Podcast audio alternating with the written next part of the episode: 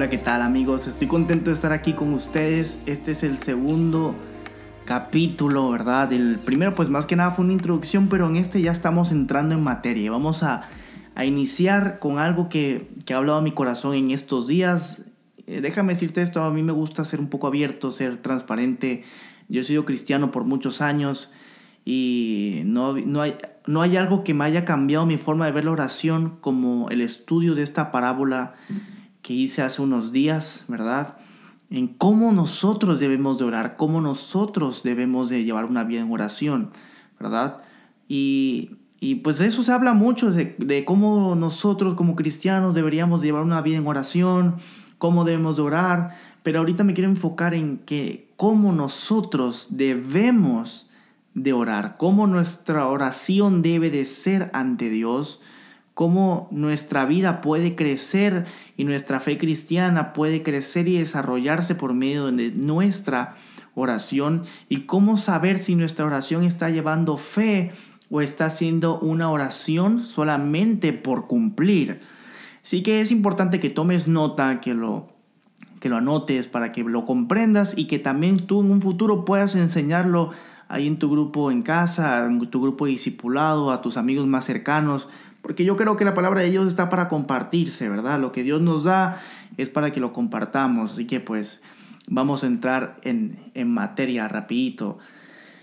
Quiero hacerlo un poco breve, quiero hacerlo preciso y profundo. Vamos a tocar el tema profundo, vamos a estar hablando sobre la parábola de la viuda y el juez injusto. Quizás lo hayas escuchado, quizás no, pero pues aunque ya lo, hayas escuchado, presta atención porque vamos a desmenuzarlo, vamos a comprenderlo bien, vamos a analizar bien el contexto y, cómo va, y vamos a ver cómo eso realmente nos afecta en nuestra vida y cómo Dios nos demanda a que oremos.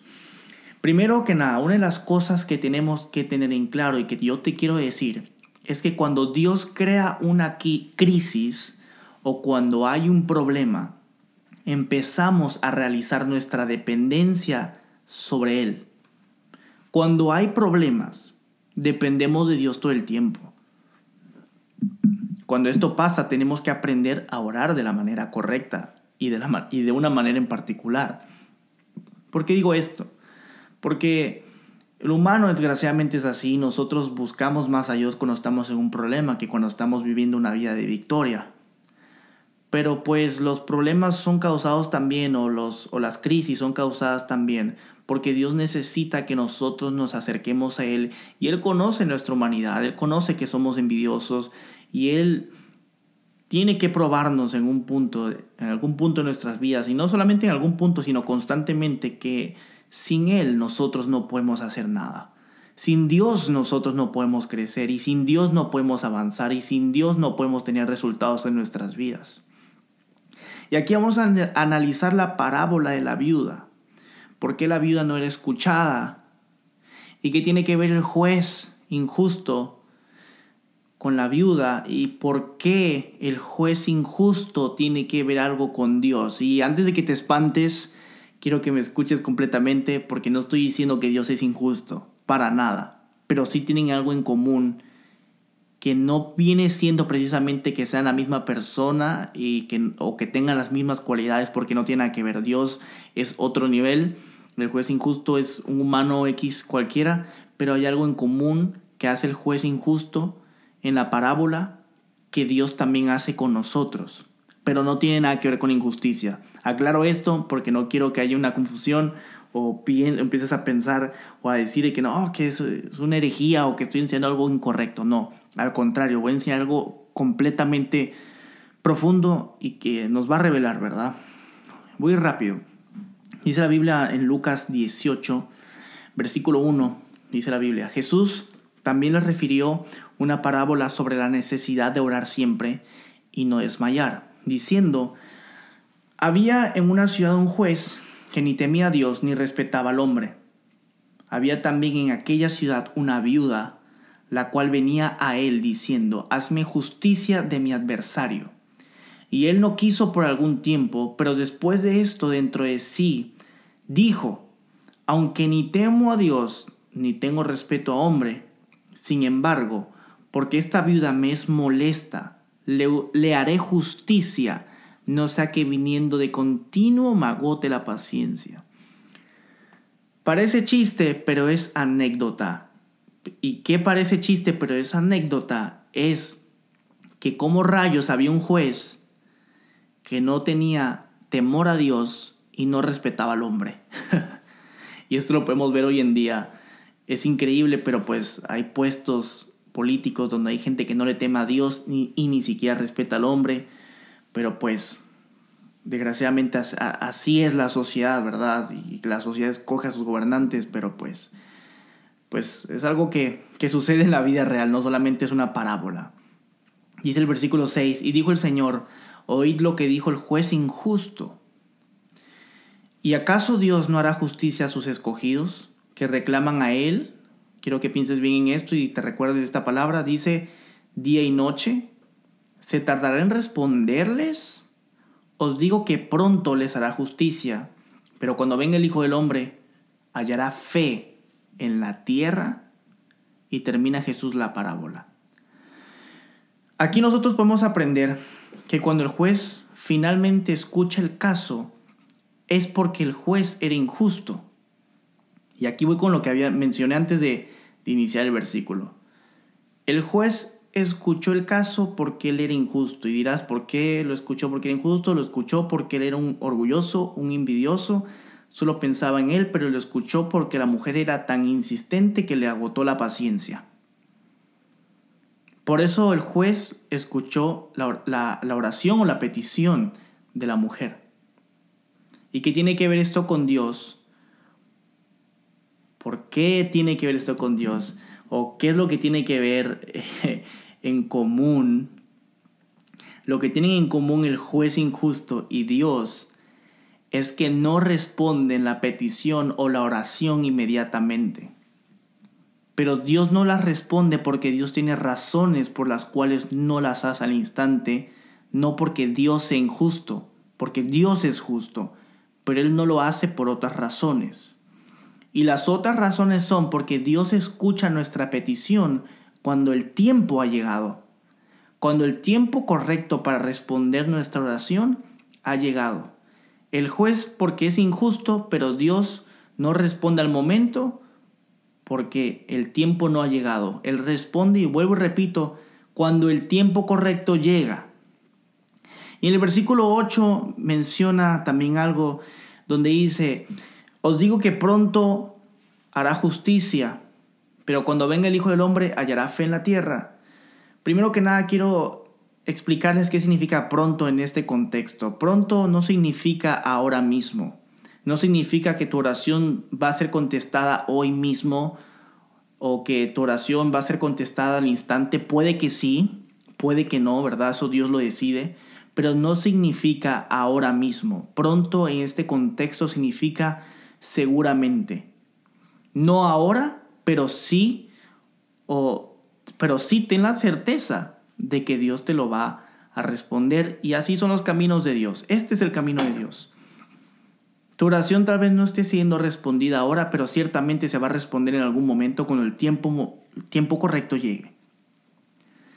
Y también el punto aquí, o el otro punto aquí, cuando dice Jesús, cuando venga el, Hijo del Hombre en el versículo 8, hallará fe en la tierra, no se refiere precisamente a la segunda venida de Cristo, sino lo que Jesús está enseñando en la lección de la parábola es que no vaya a ser que perdamos la fe de estar orando por nuestras peticiones y que cuando Él vaya a responder nuestras peticiones nos encuentre rendidos. Y aquí es un punto de quiebre. Nos está enseñando que nosotros no debemos de parar de orar nunca. Porque si nosotros dejamos de parar de orar, o perdón, lo, lo dije, parar de orar. Pero si nosotros paramos de orar, ¿verdad? Si nosotros paramos de orar por nuestra oración o por nuestra petición, hemos perdido la fe. Nosotros no podemos parar de orar. Porque si paramos de orar y Jesús viene a respondernos, se encontrará con una mujer o con un hombre que no tienen fe. Por eso Dios nos dice que seamos como la viuda. Dios se interesa en nosotros. Muchas personas dicen que no debemos de orar constantemente por lo mismo. Yo una vez escuché a una persona que decía que no debíamos de estar orando por algo constantemente porque ya no se volvía oración, sino se volvía un rezo, un rezo de memoria y decía que eso no debíamos de hacerlo, pero cuando yo estudio esta parte es completamente lo contrario. Dios quiere que oremos constantemente. Puede que no se puede que lleves 10 años orando por lo mismo y que no encuentres respuesta, pero lo que dice esta parábola es que aunque tú lleves 10 años orando por lo mismo, sigas orando 10 años más y que no pierdas la fe, porque aún así, si tú murieres y tu oración nunca fue contestada, pero tú seguiste orando por tu petición, moriste siendo un hombre o una mujer de fe. Siempre debemos orar aunque no tengamos respuesta, porque esas oraciones son las que tienen fe. Entonces, ¿qué nos está enseñando Jesús en esta lección? Que seamos insistentes, que seamos persistentes, que aunque parezca que está mal para las personas estar orando o estar pidiendo algo constantemente, para Él no es así. Dios nos está enseñando que aunque estemos todo día y noche hablando, pidiéndole algo, así debe de ser constantemente hasta que tengamos la respuesta. Porque eso quiere decir y le da un mensaje a Dios de que lo necesitamos y de que Él y solo Él puede darnos la solución a nuestros problemas. Solo Él puede contestar nuestras oraciones. La viuda no iba a otros jueces, la, viuda no fue a otras personas, la viuda fue un juez porque solamente el juez tenía el poder para ver su caso. Y lo mismo quiere Dios. El mensaje que le damos a Dios de estar insistiendo a Él es que solamente Él puede ver nuestro caso.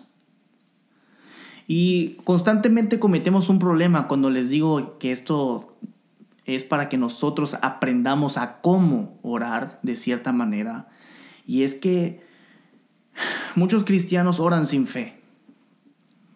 Y es que se quieren defender con la palabra que dice, y lo digo aquí entre comillas, yo sé que tú no me puedes ver, pero entre comillas cuando dice que sea tu voluntad. Y no me malinterpretes, yo no estoy diciendo que sea malo decir que sea tu voluntad, pero la palabra de que sea tu voluntad, se, la gente lo tomó de la oración que hizo Jesús cuando dice que que él quería en el, en el monte del Getsemaní, que él oría, él estaba orando, ¿verdad?, con, hacia Dios, pidiéndole que, que no pasara esto, pero que si era su voluntad que, que pasara la crucifixión, él no quería morirse. Y dice aquí que en la Biblia nos enseña que Jesús tenía agonía en la oración, que Jesús inclusive sudaba sangre por la agonía y él le pedía al Señor que, que no, que si pudiera no pasar, que no pasara, pero que al final de cuentas si hiciera su voluntad y no la de Él. Y el problema con esto es que la gente toma las palabras de esa oración, pero no toma el espíritu de esa oración. Te lo vuelvo a repetir. Cuando dicen que, se haga, que sea tu voluntad o que se haga tu voluntad, la gente toma las palabras de la oración, pero no toma el espíritu con el cual la oración fue hecha porque esa oración fue hecha con agonía y fue hecha con fe. Y al final de cuentas dijo que se haga tu voluntad, sí, dijo que se haga tu voluntad, pero el espíritu de esa oración era creyendo que eso, de que Dios se lo pasara. Entonces nosotros tenemos que tomar el espíritu de esa oración, no solamente las palabras, sino el espíritu de esa oración, porque esa oración de Jesús fue de decirle a Dios, Solamente tú puedes librarme de esto, no hay nadie más. Y cuando nosotros oramos, queremos orar como por ejemplo, Señor, bendíceme con un nuevo trabajo, pero que se haga tu voluntad. Amén. Señor, bendíceme con, bendice a, mi, a mis papás, bendice a mis hermanos, bendice a mi, a mi esposa, eh, pero que se haga tu voluntad. Bendice a mis amigos, pero que se haga tu voluntad. Señor, sáname, pero que se haga tu voluntad. ¿Por qué decimos eso? Porque nosotros nos estamos protegiendo de, una, de un posible no como respuesta. Y eso es algo tan orgulloso y tan lleno de poca fe, porque eso nos hace no querer insistirle a Dios por nuestra oración, pensando que diciéndole que se haga tu voluntad, Dios va, va a decidir obrar a favor a nosotros o Dios va a escuchar y decir, esa oración tiene mucha fe porque Él me está pidiendo que se haga mi voluntad y no la de Él. Pero Dios aquí nos está enseñando que nosotros oremos persistentemente por lo mismo hasta que encontremos respuesta, porque si nosotros oramos persistentemente es una señal para Dios de que nosotros tenemos fe. Cuando tú quieres algo o necesitas algo, necesitas tocar una puerta en una empresa, necesitas algo de alguien, insistes, insistes, insistes, insistes hasta que lo obtienes. Pero cuando se trata de Dios, no queremos hacerlos, nos, nos queremos hacer como que los religiosos o los santos que pensamos que, que se haga tu voluntad, Dios, pero Dios no quiere que sea tu espíritu ese, Dios quiere que tu espíritu sea de insistencia, de insistencia, de insistencia, porque le da el mensaje, y lo repito, de que solamente Él y solo por Él podemos encontrar la solución de lo que es nuestra oración. Entonces, no oremos sin fe. No hagamos oraciones de vez en cuando pidiéndole por algo. Oremos constantemente. Oremos día y noche. Reclamémosle a Dios, pidámosle a Dios. Y digo reclamemos porque eh, si nosotros leemos los salmos, David le dice a Dios y una le empieza a reclamar, Dios, ¿acaso estás dormido? ¿Dónde estás Dios cuando te necesito? Y esas son las oraciones que Dios quiere porque son oraciones que son de fe, son de corazón, de decirle, Señor, ¿dónde estás? Te necesito, necesito que vengas a mi vida, necesito que me sanes, necesito que me ayudes, necesito que me restaures, necesito que restaures a mis hijos, a mi familia, porque solamente tú puedes hacerlo, Señor. No puede hacerlo ningún otro humano, no puede hacerlo ni el dinero, solamente tú. Y ahí es cuando Dios se da cuenta que nuestra agonía solamente lo hace resaltar a Él y nuestra agonía nos hace en nuestro corazón entronar a Dios porque solamente Dios tiene la solución. Solamente Dios lo tiene. Y los cristianos deben de orar así, con fe, pidiéndole al Señor, pidiéndole a Dios, orándole a Dios insistiéndole a Dios, así como la viuda le insistía día y noche, así como la viuda estaba ahí molestando, molestemos a Dios con nuestra oración, porque eso le gusta a Él, que nosotros sepamos que solo Él tiene en sus manos nuestra solución. Y ya con eso termino y, quiero que no, no pierdas el enfoque con esto. No, no te estoy diciendo que seamos groseros con Dios, pero sí insistentes porque esto es lo que Jesús dice. Entonces Dios, si no te responde ahorita, ciertamente te va a responder, pero te va a responder cuando sea el momento correcto. Dios quiere que nosotros seamos obedientes en oración y seamos oradores de fe. Jesús lo que dice aquí es que seamos como la viuda porque Él quiere que seamos obedientes día y noche, que clamemos, que peleemos por nuestras bendiciones que peleemos por nuestras bendiciones, que peleemos por nuestras conquistas. No que digamos, Señor, que sea tu voluntad y ya te vas, te, lavas las manos y te vas. No, es decir, Señor, yo voy a orar aquí día y noche hasta que se cumpla tu propósito en mi vida. Y si no se cumple, Señor, yo voy a seguir orando constantemente porque mi fe no va a desistir. Y yo te invito, tú que me estás escuchando hoy, yo no sé qué estés pasando en tu vida. Yo no sé si estás a punto de una oportunidad buena o a punto de una oportunidad mala o estás pasando ciertas aflicciones, pero mira, yo te, te, animo a que no pierdas la fe y que no pares de orar. Tal vez llevas orando por tu esposo o tu esposa por muchos años, tal vez llevas orando por él 10 años o por ella 10 años.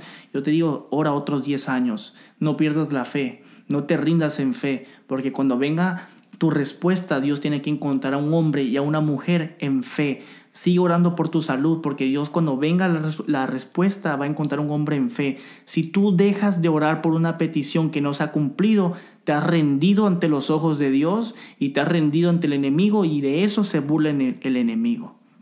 Sigamos orando, sigamos creyendo en Dios y que nuestra oración sea una oración valiente. Insistamos toquémosle la puerta al Señor constantemente, Dios nos va a responder. Y ciertamente te digo que pronto, y el pronto significa no ahora, pero sí es seguro. Señor Jesús, yo te pido que bendigas a cada persona que está aquí escuchando, toca su corazón. Gracias porque nos enseñaste lo que es la oración el día de hoy. Gracias porque nos enseñaste cómo orar y que nos enseñaste que debemos de persistir en oración. Porque nos enseñaste y tu palabra nos enseña y nos enseñó que si nosotros dejamos de orar por una petición, quiere decir que hemos perdido la fe. Te pido que me des las fuerzas para orar cada día, aunque yo no vea respuesta. Dame las fuerzas para orar cada día y cada día y cada día sin cesar. Dame las fuerzas por pedir mi petición constantemente aunque no vea el resultado al instante. Gracias porque eres soberano, gracias porque eres bueno y gracias porque aún así estés pasando cosas malas, esté pasando situaciones difíciles, para tus hijos siempre todo obra para bien. En el nombre de Jesús, amén, amén. Y bueno amigos, espero que te haya gustado esta parábola y la hayas podido estudiar bien conmigo. Si tienes algunas otras ideas, escríbeme aquí tengo aquí mi correo electrónico, el email, como le llames. Y está en mis redes sociales. Escríbeme con confianza para más ideas. Si tú quieres que hable de algo en lo particular, si tú quieres que yo toque un punto en particular o algún tema en particular, dímelo, yo me preparo. Y si mucha gente lo pide, pues, pues le damos, ¿verdad? Gracias por escucharlo, gracias por quedarte aquí. Compártelo. Dios te bendiga y te mando un abrazo a la distancia.